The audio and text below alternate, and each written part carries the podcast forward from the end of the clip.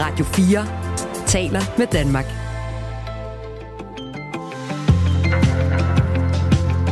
Velkommen til Radio 4 morgen. Farvel Irma Snøft. Jeg er opdraget med at komme i Irma sammen med mine forældre og købe ind. Jeg bor i dag i Aarhus, skriver Lena. Og tilføjer, det bedste, jeg kan huske fra da jeg var barn, fra Irma, var deres små bamsehunde og hummersuppe på dåse. Citat slut. Bamsehunde, Michael. Det er din afdeling. Der er små bamsehunde.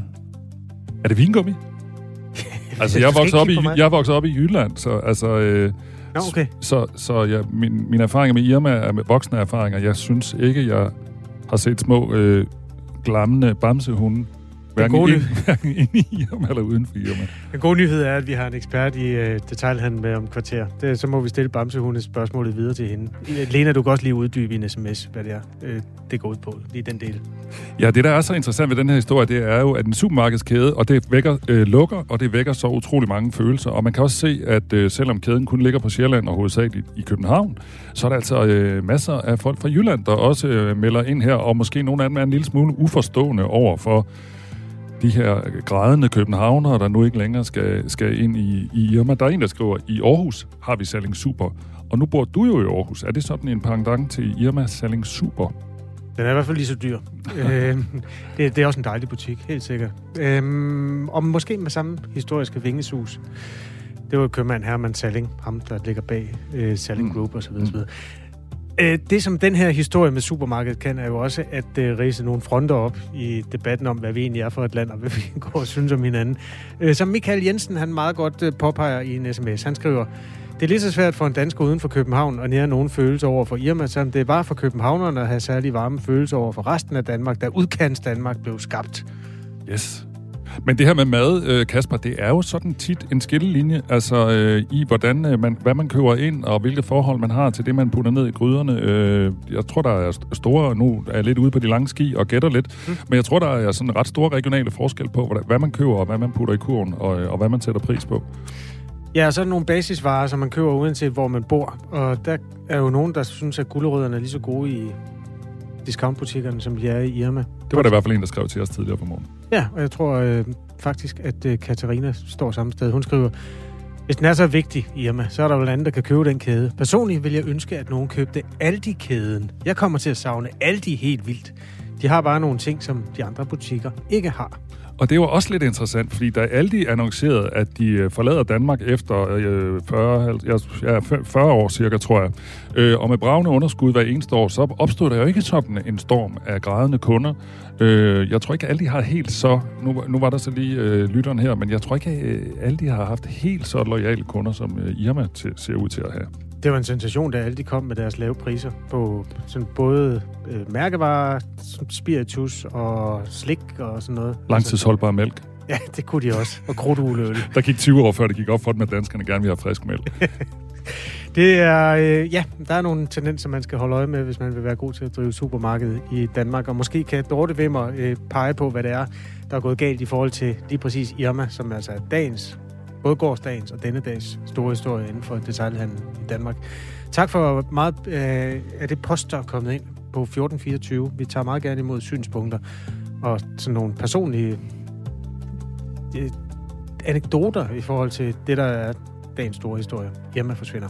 Klokken er 7:09. Du kan skrive til os på nummeret 1424.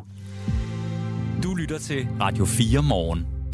Skal det være lovligt at have narko, for eksempel kokain eller heroin, på sig til eget forbrug? Jeg lyder det fra et flertal af politikerne på Københavns Rådhus, men naboerne er ikke begejstrede. Flere af kommunerne rundt om Københavns Kommune mener, at det er en rigtig, rigtig dårlig idé. Vi har her på Radio 4 ringet rundt til de 7 kommuner, der grænser op til København, og fra flere af dem lyder der et stort nej. Tak. I Gladsaxe Kommune er Socialdemokraten Christine Henriksen stærkt kritisk. Godmorgen og velkommen til. Jo, godmorgen. Du er formand for Sundheds- og Rehabiliteringsudvalget i Gladsaxe Kommune. Hvad er det egentlig, du frygter, der sker i Gladsaxe, hvis København får lov til det her forsøg med at afkriminalisere stoffer til eget forbrug? Jamen, man kan jo sige, at vi har jo ikke mure rundt om vores kommuner, og det vil sige, at folk fra Gladsaxe eller unge fra Gladsaxe vil jo lige så vel kunne tage til København og købe de hårde stoffer og så sige, at de har til eget forbrug på sig og tage det med til Gladsaxe. Det kan de selvfølgelig også allerede i dag, men at gøre det lovligt i forhold til vores unge gruppe eller i forhold til mennesker generelt, det synes jeg ikke er nogen særlig god idé. Og jeg synes slet ikke, at... Altså man kan sige, at København glemmer jo, at der er jo rigtig mange, der tager til København rigtig tit. Og derfor glemmer de jo, at det jo også er noget, der vil så være forholdsvis nemt for andre rundt omkring i landet og få fat i de her stoffer. Så ja, jeg er meget kritisk. Men sådan som jeg forstår det, så er det jo sådan set kun i Københavns Kommune, man vil lave det her forsøg. Så hvis nogen kunne finde på ligesom at rejse med S-toget fra Gladsaxe til København og købe nogle stoffer, så vil det jo være forbudt, når de så kommer tilbage til Gladsaxe Kommune. Jo, men altså, man kan jo sige, at hvis det bliver nemmere, det bliver jo, hvad kan man sige, ja, selvfølgelig vil det være forbudt, når de kommer tilbage til Gladsaxe Kommune, men de kan jo bare indtage det i København. Rigtig mange af vores unge, de tager jo til København og fester, så man kan sige, så indtager de det jo bare der, hvor de fester. Lad os lige... ja. Nej, fortsæt bare.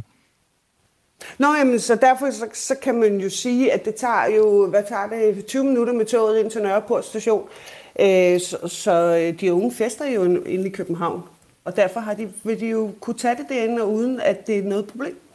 Fordi politiet så ikke kommer efter dem, og de ikke skal være bange for at forvente lommerne.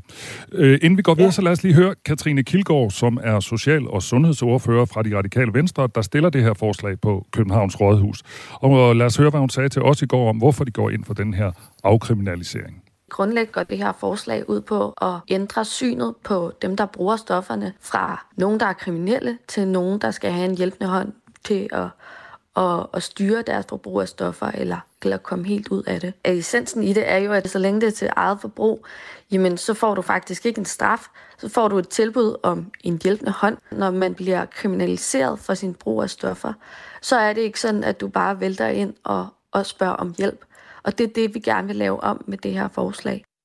Det lyder da så meget god idé. Altså, man vil hjælpe nogle af samfundets svageste, i stedet for at jagte dem og konfiskere deres stoffer. Og når de så har fået konfiskeret deres stoffer, så skal de ud og jagte nye stoffer, og de får bøder, som det ikke kan betale osv. osv. Er det ikke en meget god idé, det her med ligesom at sige, vi prøver at tilbyde dem noget behandling, i stedet for at give dem et gok i nøden? Jo, men er vi ikke startet for sent? Forstå mig ret. Når folk ender i misbrug, så er vi vel startet for sent med at hjælpe folk. Og jeg tror simpelthen ikke på, at politiet stresser de kendte narkomaner eller hårde stofmisbrugere, de har inde i København, for de ved udmærket godt, hvad de har fat i der. Men at vi ligefrem giver mulighed for, at andre kan få nemmere adgang til de her stoffer, ved at de kan have det på sig, så har vi jo ikke løst problemet. Jeg mener, i den grad, vi har svigtet, lige så snart der er en ny, der starter på de her hårde stoffer, så har vi jo som system svigtet. Og det hjælper jo ikke at legalisere det ved at sige, jamen så tror vi ikke på, at vi får flere. Altså i Amsterdam, der er fri hash. Tro mig, de ryger også kl. 11 om formiddagen fri hash. Det er jo ikke fordi, at det kun er fest og farver. Det er jo også fordi, der er et reelt problem. Det er lidt en anden diskussion, for jeg tror sådan set ikke, forslaget går ikke ud på at legalisere. Det går ud på ligesom at sige, at du må godt have det til eget forbrug, og så skal vi hjælpe dig, i stedet for at udskrive en bøde til dig. Jamen, hvor lang tid går der, før vi så opdager, at nogen har noget hele tiden til eget forbrug? Altså, vores problemet handler jo dybest set om, at vi ikke har grebet nogle mennesker, der er rigtig dårlig psykisk trivsel, inden de havner i et misbrug. Det handler jo ikke om, at... Altså, forstår du billedet? Det handler rigtigt. Jo om, at hvis vi... Nej, men man kan jo sige, hvis for hver gang der er en narkoman, så har der jo været et problem, der har ført den her person ud til at blive misbruger af en eller anden grad. Det vil sige, at vi har som samfund, som familie, som venner, ikke været der før, det er endt så galt. Og vi har Gladsaxe Gymnasium lige her rundt om hjørnet. De kan lige gå ned til Budens Station, og så kan de tage toget ind, og så kan de købe det kokain eller den narkotika, de har brug for. De kan indtage det der, de kan fæs videre derinde i København. Det gør, altså, at politiet så ikke kan stoppe dem andet end at sige, har du noget, når du har ikke mere end til eget forbrug. De kan jo bruge det til eget forbrug, så kan de købe mere bagefter. Men i København, der taler man sådan lidt om et paradigmeskifte, altså for ligesom at prøve at gøre noget nyt. Og er det ikke, altså du siger også selv, at er det ikke for sent at gøre noget nyt, men kan det ikke være en meget god idé at tænke utraditionelt? Og jeg tror jo ikke, tanken er jo ikke, at det så skal blive slaraffenland for unge mennesker, men tanken er jo, at folk, der er i et rigtigt stofmisbrug, ikke skal få bøder og blive straffet, men skal blive hjulpet. Men det er egentlig, jeg tror ikke på, at politiet jagter de narkomaner, de kender inde i København, som er de her, der har været i deres forbrug i rigtig lang tid. Det tror jeg simpelthen ikke på. Det man kan sige, det er, at vi skal jo undgå, at nogen overhovedet starter i sådan et misbrug. Og det er jo den forebyggelse, som vi har svigtet, når vi bliver ved med at have narkomaner. Eller vi har bliver ved med at have folk, der tager hårde stoffer. Så er der jo et eller andet sted, vi ikke har fungeret på en eller anden måde. Og det at sige, at du kan have til eget forbrug, du kan jo ikke vide, om en 17-årig er på vej ind i det miljø, hvor de begynder langsomt at tage mere og mere hårde stoffer, hvis de hele tiden kun har til eget forbrug. Og så kan man tilbyde dem forebyggelse. Ja, det kan man da, men måske skulle man have startet tidligere. Som sagt har vi talt med flere kommunerne rundt om København. På Frederiksberg, der er man modstandere af det her forslag og overrasket over de københavnske politikeres forslag om afkriminalisering. I Tårnby, som også er en nabokommune, der påpeger de, at stoffer ikke kender bygrænser, men de har endnu ikke besluttet sig for, hvad de skal mene, og det har de heller ikke i Herlev. I Hvidovre mener de, at en afkriminalisering vil have afsmittende effekt i deres by, men accepterer, hvis København har en løsningsmodel, de gerne vil prøve. Hvad har du tænkt dig som nabokommune at gøre ved det her? Jamen, altså, jeg vil protestere. Fordi jeg synes ikke, at vi skal ind i et samfund, hvor vi synes, det er ok, at man har stoffer på sig. Så, fordi det gavner ikke noget. Jeg har set hashkruser, jeg har set forskellige ting og sager i mit liv, og det synes jeg simpelthen, vi har en større ansvar for at forebygge, at vores unge eller andre kommer ud i så voldsom misbrug, så de havner på hårde stoffer. Så nej, jeg vil protestere, og jeg vil da helt sikkert tage fat i nogle af mine folk derinde, hvis det er, at man begynder at snakke om det. Det er heller ikke en del af vores partilinje, at vi skal legalisere noget som helst af den slags. Tak til dig, Christine Henriksen, fordi du gav dit input her til morgen. Du er altså formand for Sundheds- og Rehabiliteringsudvalget i Gladsaxe Kommune og Socialdemokrat. Der er allerede flertal for det her forslag blandt politikerne på Københavns Kommune, eller i Københavns Kommune, og det er på dagsordenen i borgerrepræsentationen i morgenaften, og derefter skal regeringen så afgøre, om København skal være en forsøgskommune. Der er ofte referencer til det forsøg, man har lavet i Portugal med at afkriminalisere stoffer til eget forbrug. For eksempel vores lytter Vejlenseren, der også skriver, helt faktuelt har den radikale byrådspolitiker fuldstændig ret. Afkriminaliseringen i Portugal var en kæmpe succeshistorie, og det er der meget data på. Fra at have Europas højeste koncentration af heroinmisbrugere til at have en af de laveste, skriver Vejlenseren. Og Nikolaj skriver, afkriminalisering af stoffer fører til færre misbrugere. Det er gammelt nyt. Alle de steder i verden, man har gjort det, er det resultatet. Boomers, der er bange for at alt det, de ikke forstår eller ikke selv kan lide, smadrer vores land, skriver altså Nikolaj. Og jeg tror, det er en kommentar til Christina Henriksen her. På et eller andet tidspunkt tror jeg, vi skal i dybden med det, der skete i Portugal, da man afkriminaliserede stoffer til eget brug. Fordi der er også noget paradoksalt i, at der ligefrem bliver færre, der bruger dem, at man gerne må gå rundt med det. Der er nogle mekanismer, som ikke sådan giver helt logisk mening for mig. Nej, og jeg synes, hver eneste gang, vi diskuterer det her, så snakker man både om Portugal og Holland.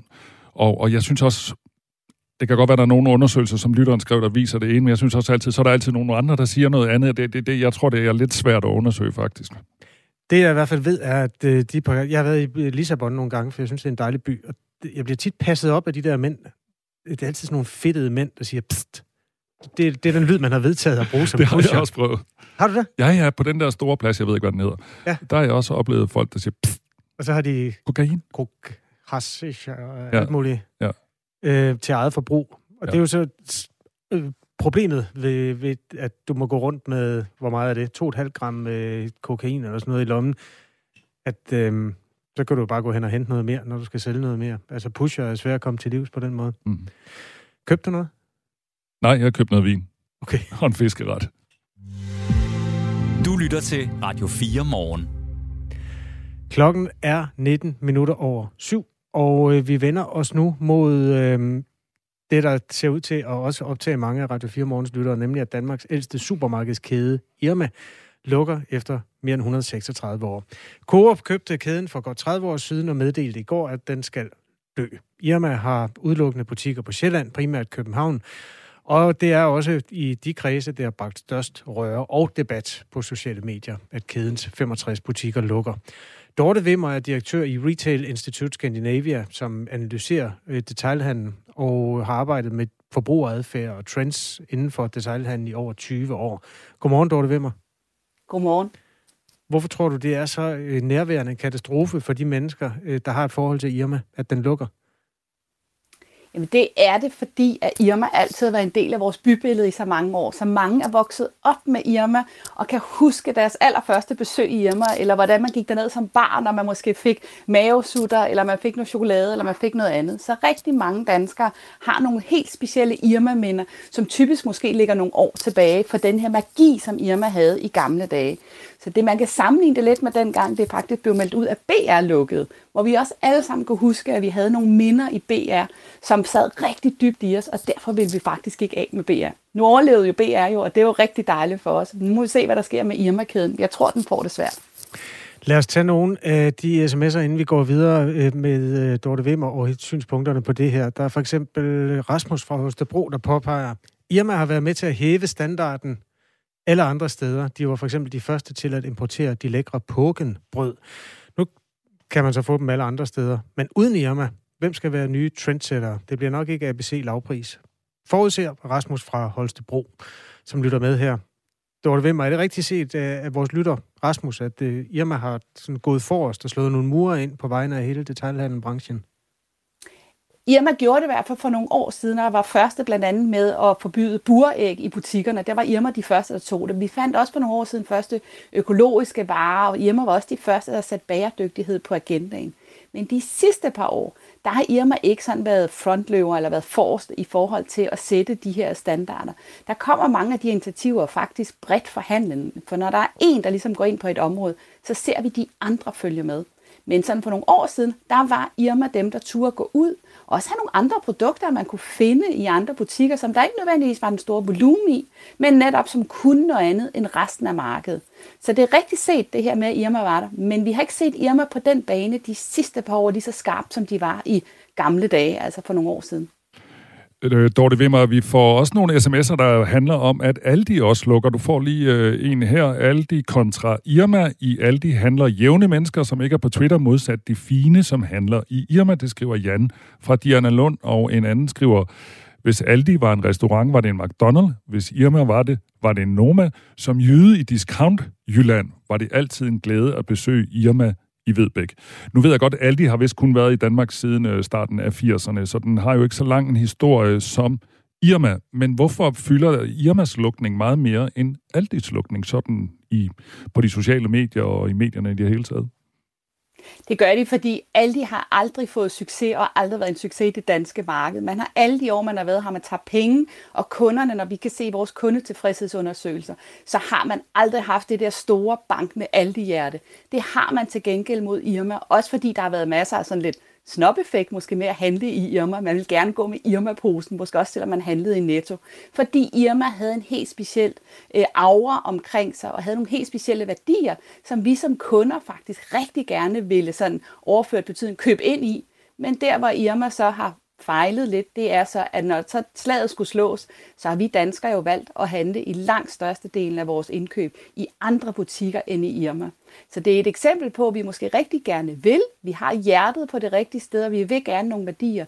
Men sådan, når afgørelsens time kommer, så går vi altså ned og handler i nogle andre supermarkeder end lige præcis Irma-butikken. Vores lytter Michael skriver, at Irma, Kvickly og Brugsen er ejet af Coop. Det er han ret i. Og så kommer hans analyse. Derfor lukker de. Det har altid været for dyrt at købe ind der. Der er intet andet end snobberi i at handle der. Snobberi i, at man kan vise sin formåen ved at flashe en Irma-pose. De ligger, som de har ret, skriver Michael. Det var bare et lille synspunkt, som bakker det op, du lige har sagt, Dorte Wimmer. Men hvorfor er det så, at de ikke tjener penge, når nu priserne er højere, end de er i discountbutikkerne? Det er fordi, at det er et volumenmarked at sælge varer i dagligvarehandlen. Vi har jo lige omkring næsten 3.000 dagligvarebutikker i Danmark, hvilket faktisk er 3 gange så mange, som vi burde have, hvis vi kigger på vores størrelse. Så der er kæmpe konkurrence derude om os som kunder.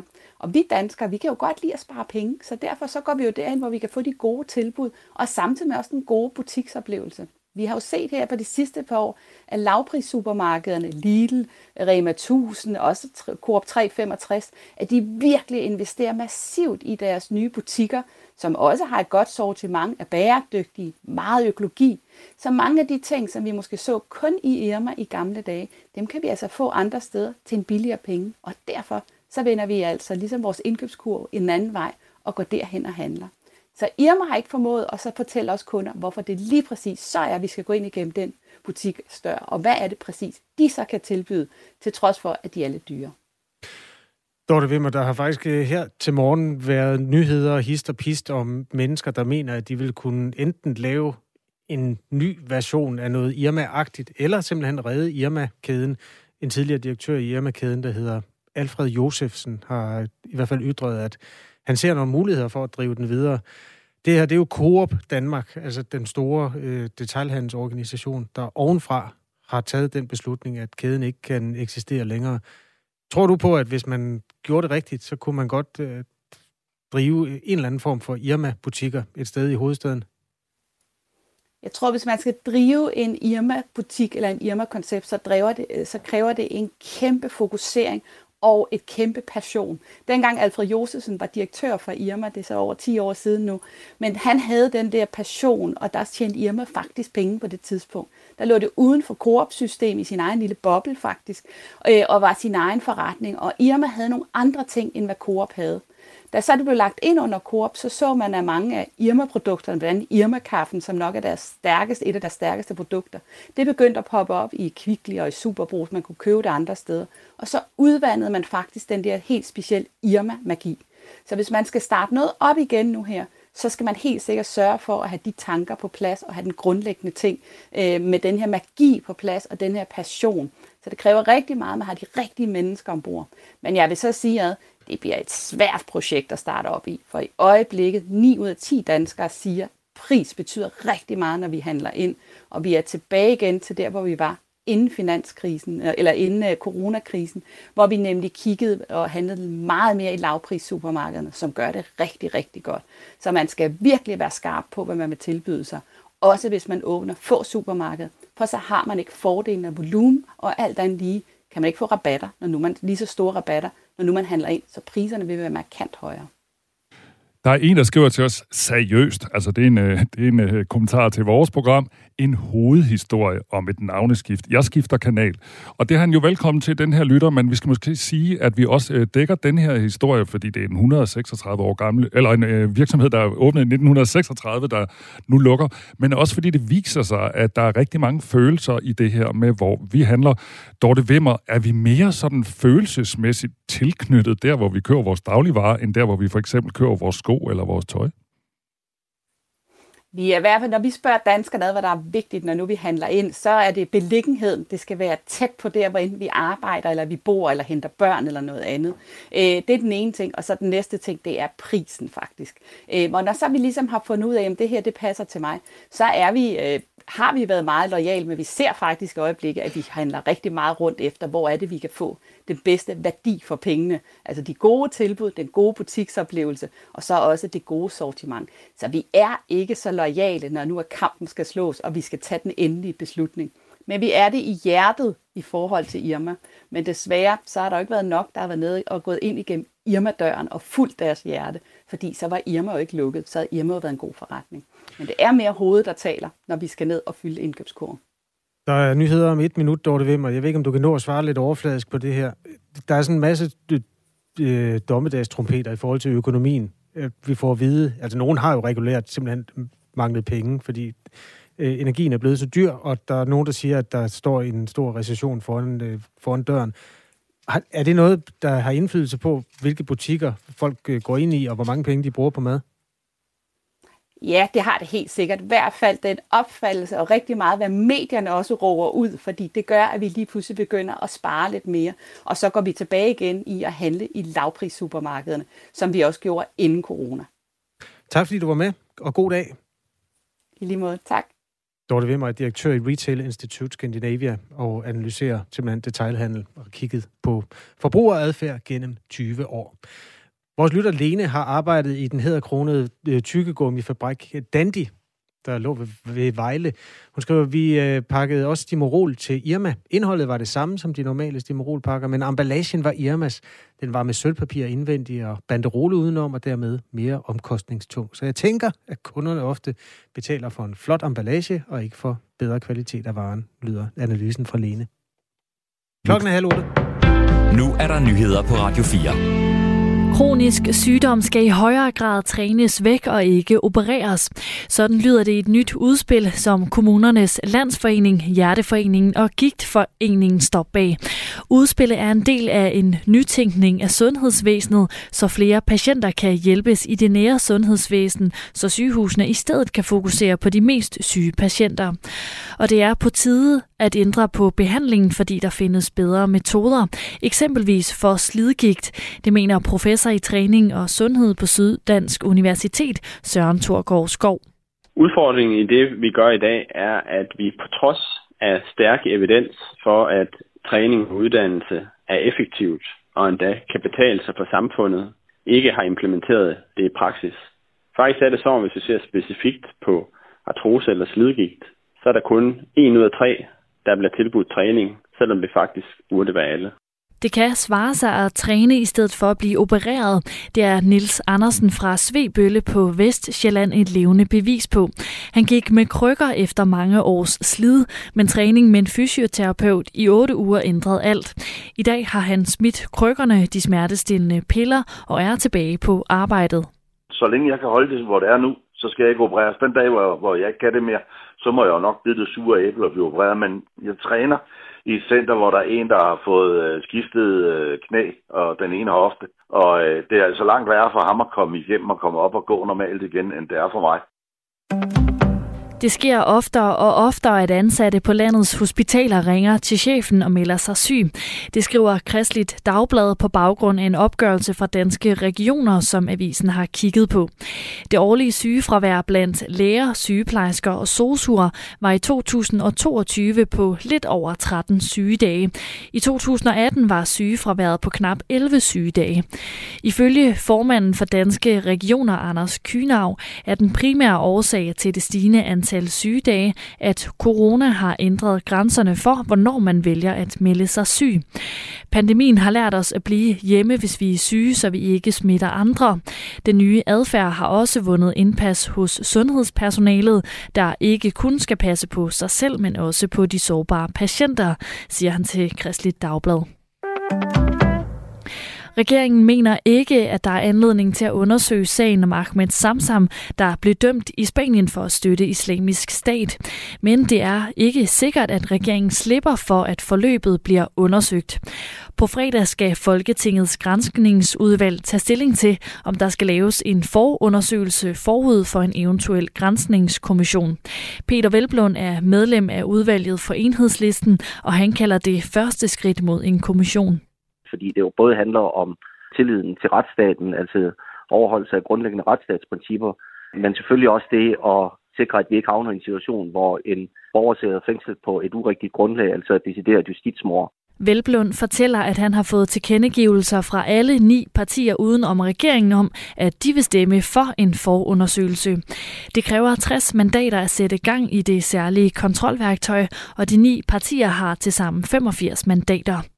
Hverken politiets efterretningstjeneste eller forsvarets efterretningstjeneste vil udtale sig, men alligevel fastholder Ahmed Samsam, at han på sine rejser til Syrien arbejdede for de danske efterretningstjenester. Det bliver en blæsende dag med en del byer, som kan være med slud eller hagl. Temperaturer mellem 2 og 5 grader.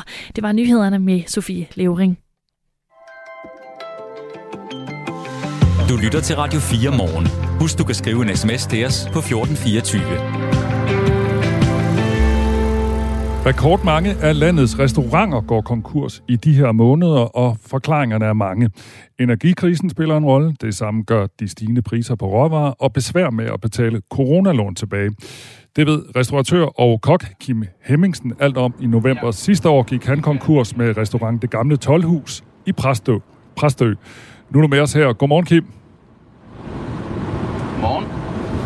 Da vi talte sammen forleden, der sagde du til mig, at du sådan professionelt set betragter dig selv som Danmarksmester i dårlig timing. Hvad betyder det? Jamen det betyder jo, at jeg åbner op lige midt i coronatiden. Så det var jo lidt dårligt timing, men det kunne man ikke vide jo. Der er meget, meget støj på linjen. Jeg ved ikke, om du kan gøre noget, Kim. Ja, men...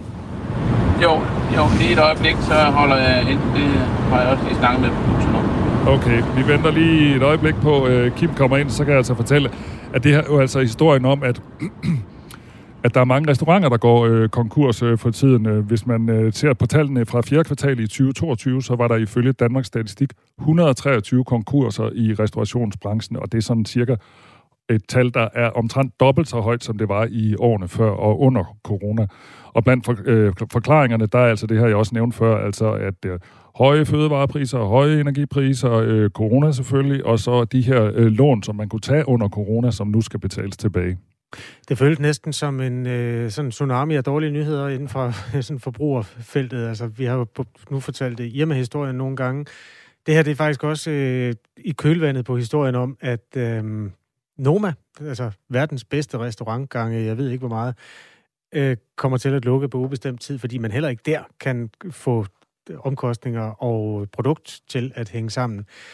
På den måde er der sådan et eller andet tilpasning i vores tid lige nu, som rammer bredt, og ja, det er sådan sørgeligt, hver gang det sker. Særligt selvfølgelig for den enkelte, der må dreje nøglen om. Ja, og vi vender lige på Kim, som jeg begyndte at tale med for et øjeblik siden. Kim Hemmingsen, han kører ind til siden, så vi kan få lidt bedre lyd. Og Kim gik konkurs med restaurant Det Gamle Toldhus, som ligger i Præstø på Sjælland, og det gjorde han i november. Og han er altså en del af den her tendens, hvor folk, eller hvor restauratører har det meget svært. Er du holdt ind til siden, Kim? Ja, ind til siden nu, ja. Nå, det er godt. Kan nu kan vi høre dig. Jeg startede med at spørge dig, og vi kunne ikke rigtig høre svaret. Du betragter dig selv sådan professionelt set som danmarksmester i dårlig timing. Hvad er det, det betyder? Jamen, det betyder at jeg havde gået med drømme om at åbne min egen restaurant og får muligheden for det, og skriver under det i starten af marts, og 2 dage efter, så går Mette Frederiksen på skærmen og siger, at vi lukker landet ned. Og... det betyder jo så, at da vi skal over til på 1. april, så det gjorde vi også, men man havde først mulighed for så at åbne det sidst i maj måned, hvor det hele blev åbnet igen. Hmm. Når man går konkurs med en virksomhed, så er det jo som regel sådan en samspil af mange faktorer, der spiller ind. Hvad var den afgørende brik, der fik dig til at dreje nøglen om? Jamen afgørende, det var jo... altså det var jo en del af de her tilbagebetalinger af coronalån, og så samtidig med så til sidst her, der var det jo klart, at det her energi og alt det, der kom ind over, betød rigtig meget, fordi folk fik jo lige pludselig at vide, at nu skal I ikke gøre noget, I skal bare blive derhjemme, og må ikke gå ud og spise, og I skal tænke over jeres penge, og det betyder et eller andet... i forhold til det segment, kan man sige. Altså 70% af dem, der kommer hos mig, kiggede ikke på så meget på, om det var den første eller sidste i måneden, men det gjorde de sidste 30%, og det var ligesom dem, vi også skulle basere forretningen på. Så det er de der, jeg ved ikke, hvad det hedder i restaurantsprog, men som man andre steder kalder sådan lidt strøgkunder, det var dem, du mistede? Jamen det var det jo på den måde, at dem, der siger, at vi går ud og spiser en gang om måneden, eller de ventede måske til en gang i kvartalet, og det kunne jo allerede ses september og oktober måned. Og der kan man sige, det tog coronalånet så jo ikke rigtig af i forhold til det. Det skulle stadig betales jo. Mm. De her coronalån har man skulle betale tilbage i løbet af 2 år, i øvrigt med en rente på over 8%. Og du er ikke den eneste, der har problemer med at betale coronalån tilbage. Lad os lige høre, hvad Freja Brandhøj sagde tidligere på morgenen. Hun er politisk direktør i brancheorganisationen Danmarks Caféer og Restauranter. De her coronalån har jo faktisk været under afvikling i nærmest 1,5-2 år nu. Og ja, altså det er klart, når man skal betale coronalån af, og når man også skal betale en rente på 8,73%, og i forvejen har nogle høje energiregninger, og ikke så meget likviditet tilbage i kassen, så er det jo super hårdt. Du må da altså kaste håndklædet i ringen, Kim Hemmingsen. Det betyder så nu, at dit lukkede firma ikke får betalt sin gæld til det offentlige, som støttede dig under coronakrisen. Er det ikke for dårligt? Jo, det vil nogen nok mene, og nogen vil nok også sige, at det er han selv skyldig. Men omvendt så havde jeg ikke muligheden for, netop som hun snakker om her, at få oprettet en ordentlig likviditet. Fordi at der er også det, der skal betale tilbage. I min situation, der var det jo i 2 år, altså 24 måneder og 35.000 om måneden. Det ser sådan nogen fornuftigt ud over sommeren, hvor der virkelig er travlt, men når vi så kommer ud i vores yderområder, så er det jo mange penge, vi snakker næsten halvanden stilling her, ikke også? Så det er svært at løbe ind. Og så samtidig, når så energikrisen kommer ind over, hvor alt det her... Altså i min situation, der var det jo en fordobling af juni, juli og august af eludgiften, og det kontra året før ved cirka samme forbrug. Så for dig har det jo altså været coronalån, men det har også været det her med energipriser og råvarer og kunder, der ikke rigtig kom. Hvad med dine leverandører? Hvor meget skylder de? Er de efter dig? Nej, det synes jeg ikke. Altså, jeg prøvede jo, man kan gøre det på mange måder, men jeg prøvede at gøre det pænt, som jeg nu kunne, og det var stort set de fleste var jo fuldt up to date hele tiden, og betalte med indtil til at lukke ned. Der er nogen, der kommer til at mangle det, det er der, men det er, der er ikke nogen, der skal dreje nøglen om på grund af mig, og det er jeg selvfølgelig glad for. Og jeg handler også med nogle af dem i dag, så det er jo ikke fordi, at jeg ikke kan gå. Nu sagde du lige selv, der er sikkert også nogen, der vil mene, han ikke var dygtig nok til at drive en restaurant. Hvis nogen siger sådan til dig, hvad tænker du egentlig om din egen andel i den her konkurs? Jamen, jeg tænker, at...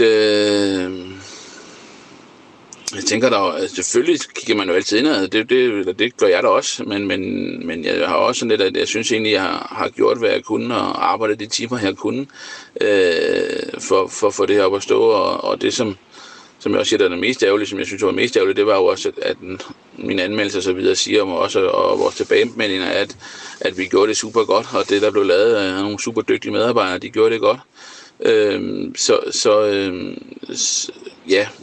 det synes jeg egentlig ikke rigtigt. Vi prøvede mange ting, og også til sidst at prøve, hvordan man kunne gøre og lave om og så videre, men det var muligheden, der var desværre til sidst.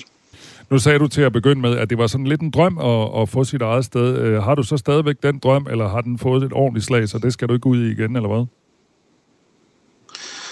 Altså, den har nok fået et lille slag i hvert fald, og så kan man så sige, at det har jo også været 2,5 år, også rent familiemæssigt. Også det med, at man ikke vidste, hvornår man købte og solgte, og hvornår fandt egentlig på at lukke ned. Der kom jo også senere nedlukninger igen i december måned og sådan noget, ikke? I starten var der slet ikke noget, det blev så lavet om undervejs, men til at starte med var der slet ikke noget for nyåbnede virksomheder. Jeg lå lige midt imellem til at starte med det der gab, der var med, hvornår du oprettede de CVR-numre, og hvornår, hvor jeg lå i ingenmandsland, og jeg havde ikke mulighed for at kunne få noget. Mm. Nu er din restaurant lukket. Du sidder i din bil, så jeg går ud fra, at du er på vej på arbejde. Hvad laver du så nu? Jamen, jeg har lavet mig et lille cateringfirma, som er lidt mere på festbaseret selvfølgelig, så vi ikke har alt det à la carte, så jeg er kun mig selv, der kender mine udgifter. Og så er jeg kommet på en institution-agtig, hvor jeg har været før, hvor jeg er i køkkenet med hovedsageligt med Downs-syndrom, unge mennesker. Så du står stadig på benene? Det gør jeg. Jeg er ikke sådan at ligge ned. Det er godt. Tak fordi du var med her. Kim Hemmingsen er altså kok og tidligere restauratør i Præstø. Du lytter til Radio 4 Morgen, og man kan skrive til os på nummeret 1424. Enten hvis man har kommentarer eller erfaringer, der hører hjemme i de interviews, vi laver, eller bare har opdaget en nyhed, som man synes hører hjemme i strømmen i dag. Det har Jette gjort. Hun skriver til os. Jeg har læst, at Hus Forbi stiger til 50 kroner. Det synes jeg delt med mange penge. Kunne I ikke tage den historie op? Det er en stigning på 20 kroner. Måske det vil have betydning for salget, og dermed have den modsatte effekt, eller at folk vælger at støtte med et mindre beløb og ikke købe avisen, som så ikke bliver læst. Det er måske et indslag i morgen, foreslår Jette. Vi kan da godt runde det allerede nu, fordi Hus Forbi, altså de hjemløse sælger den avis, der hedder Hus Forbi, og den har hidtil kostet 30 kroner, hvoraf de 10 gik til sælgeren, og de 20 gik til produktion af avisen. Ligesom alle andre... tryksager har erfaret, at råvarer og energiniveau eller energipriser er steget, så har hjemløseavisen altså også haft de samme problemer. Det er derfor, man sætter prisen op, forklarer Hus Forbis formand, altså manden, der er formand for bestyrelsen, og i øvrigt også selv sælger aviser, en mand, der hedder Simon Nielsen til Ritzau. Vi har som mange andre en presset økonomi med øgede udgifter. Vi må konstatere, at salget af trykte medier er nedadgående. Sælgerne har også øgede udgifter, og faldende avissalg betyder, at deres indtægter falder, siger han og uddyber, at de 50 kroner, som man så fremover skal betale for et eksemplar af Hus Forbi, hjemløseavisen, bliver delt ligeligt, altså 25 kroner til produktion og 25 kroner til sælgeren. Må jeg også lige tage en anden sms? Vi har sådan set svaret på det tidligere, men det er lytteren Ea fra Gentofte, og hun slutter med at skrive tak for et super godt radioprogram, så derfor så skal hun lige have lidt særlig service. Hun spørger i forbindelse med det her Irma, vi taler om, altså Irmas lukning, som vi taler om her til morgen, om den her Irma-høne, som hænger inde ved søerne i København, altså en neon Irma-høne, som ligger æg, om den bliver pillet ned nu, eller om den skal blive hængende. Og som vi fortalte tidligere, men Ea er måske stået op lidt senere, så bliver den altså hængende. Irma-hønen er reddet og vil stadigvæk ligge 7 neonæg i minuttet. Godt. Og sangen af Kim Larsen, den der med dronning Louises bro, den vil også stadig kunne synges, selvom Irma lukker. Den kan du bare roligt afsynge stadigvæk, Kasper. Jeg ved, det er en af de sange, du altid synger her, når vi har fri, sådan omkring midnatstiden, så går du lige i gang med den. Ja, det gør jeg. Telefonnummeret til Radio 4 Morgen, hvis du har et stykke input til os, så det er altså 1424, du skal skrive til. Lige nu er klokken 7:15. Radio 4 taler med Danmark.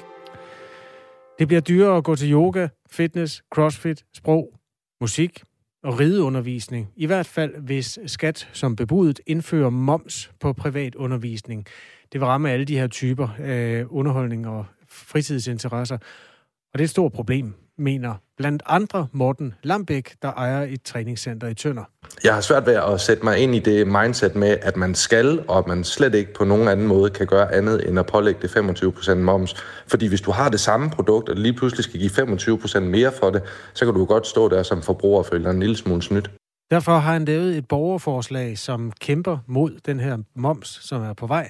Og minsandten om ikke, det rundede 50.000 underskrifter.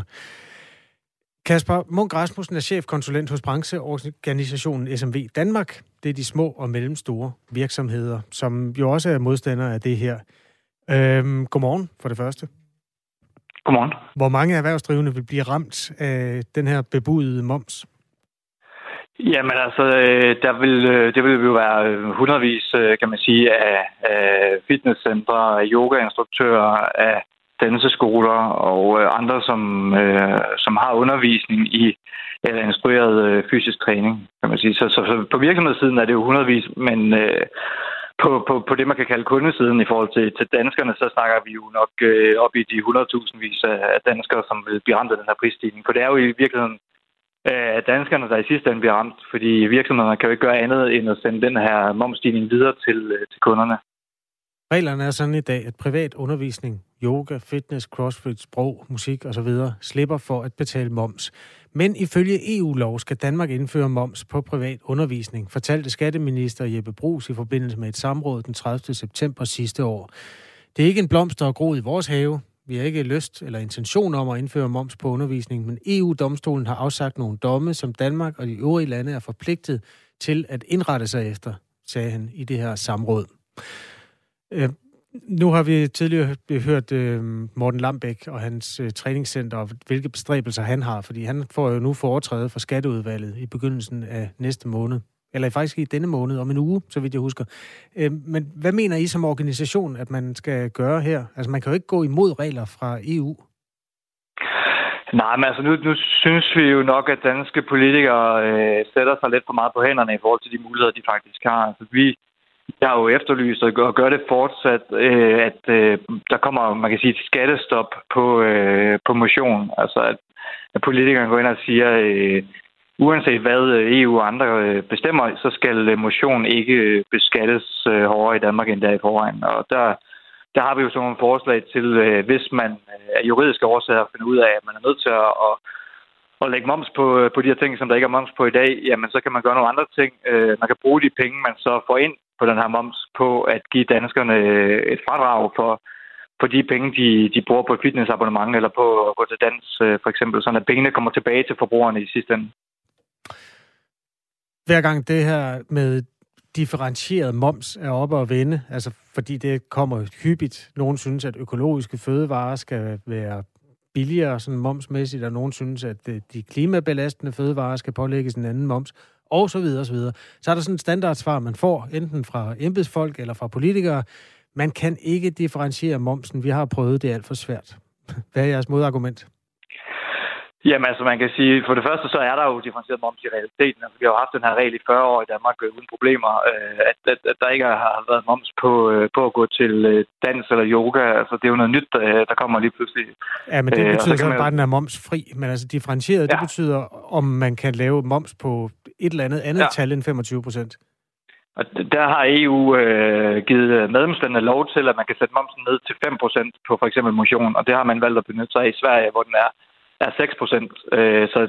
Så det er jo lidt svært, når jeg sidder her og kigger over på den side, over mod Øresund, få kilometer herfra, at man kan finde ud af det i Sverige, og det kan lade sig gøre teknisk, men det ikke kan lade sig gøre i Danmark. Det er jo lidt svært at forstå. Det må jo kunne løses. Men man kan så sige... Vi forstår jo også, at skat, og det tror jeg, de fleste danskere forstår efterhånden, at skat er ikke dem, der hurtigst udvikler nye tekniske løsninger. Så vi er jo også med på, at man kunne lave den her fradragsmodel, som vi ved, at man kan få meget hurtigere ud at rulle. Altså, vi har jo håndværkerfradrag, man har jo fradrag for fagforeningskontingent, som fungerer jo upåklageligt. Altså, den enkelte dansker skal jo ikke selv indberette sit fagforeningskontingent. Det gør fagforeninger ikke selv for dig, og vi ser jo, at den samme model kunne fungere fint med, at dit fitnesscenter indberetter det, du har betalt hos dem, og så får du så et fradrag for nogle af de udgifter. Jeg har faktisk fået fat i en af de politikere, der er skatteordfører, nemlig Sigurd Agersnap fra SF, som er med os på linjen nu. Godmorgen. Godmorgen. Du skal tage stilling til borgerforslaget inden så længe. Hvad er din og SF's indstilling til det? Jamen, vores indstilling er, at det ikke skal blive meget dyrere at dyrke motion eller fitness eller have en anden form for holdundervisning. Så derfor så er vi egentlig meget åbne over for det, Kasper fra SMV Danmark siger, at finde en model, der gør, at det ikke bliver meget dyrere. Kan man lave den der forskel i momsen? Altså, svenskerne kan finde ud af det. Hvorfor er det, at vi i Danmark i så mange år i træk skal lade os nøje med den der forklaring, at det er for svært? Jamen, altså, selvfølgelig kan man det. Men det kan sagtens være, at det er ikke er den letteste løsning, og det er en for besværlig løsning her nu. Men der er ingen tvivl om, at på lang sigt, så mener vi også i SF, at man kan komme hen et sted, hvor vi skal have differentieret moms. Men jeg tror, Kasper nævner jo, nogle af mulighederne kan man lave en fradragsordning i stedet. Nogle af de muligheder er nok lettere at gå til en differentieret moms.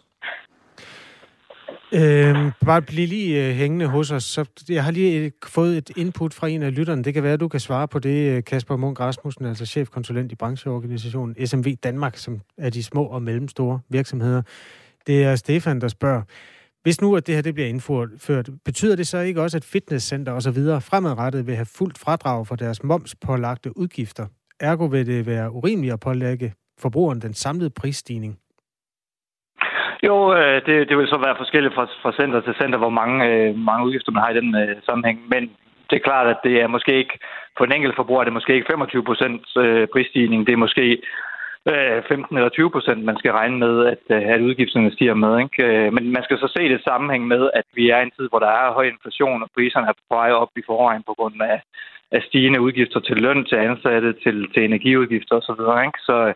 Så det er jo lidt uheldigt, at man rammer danskerne med det her samtidig med, at mange jo også har færre penge mellem hænderne i det hele taget, og skal overveje lidt ud i den enkelte familie, hvad er det egentlig, man har råd til af udgifter. Har børnene mulighed for at gå til dans, eller hvad er det, man gerne vil ud i den enkelte familie? Hvorfor skal det kun være motion? Hvorfor ikke også musikundervisning og lignende? Det er jo sundhedsfremmende ifølge en del forskning, skriver vores lytter Henrik Ræsen.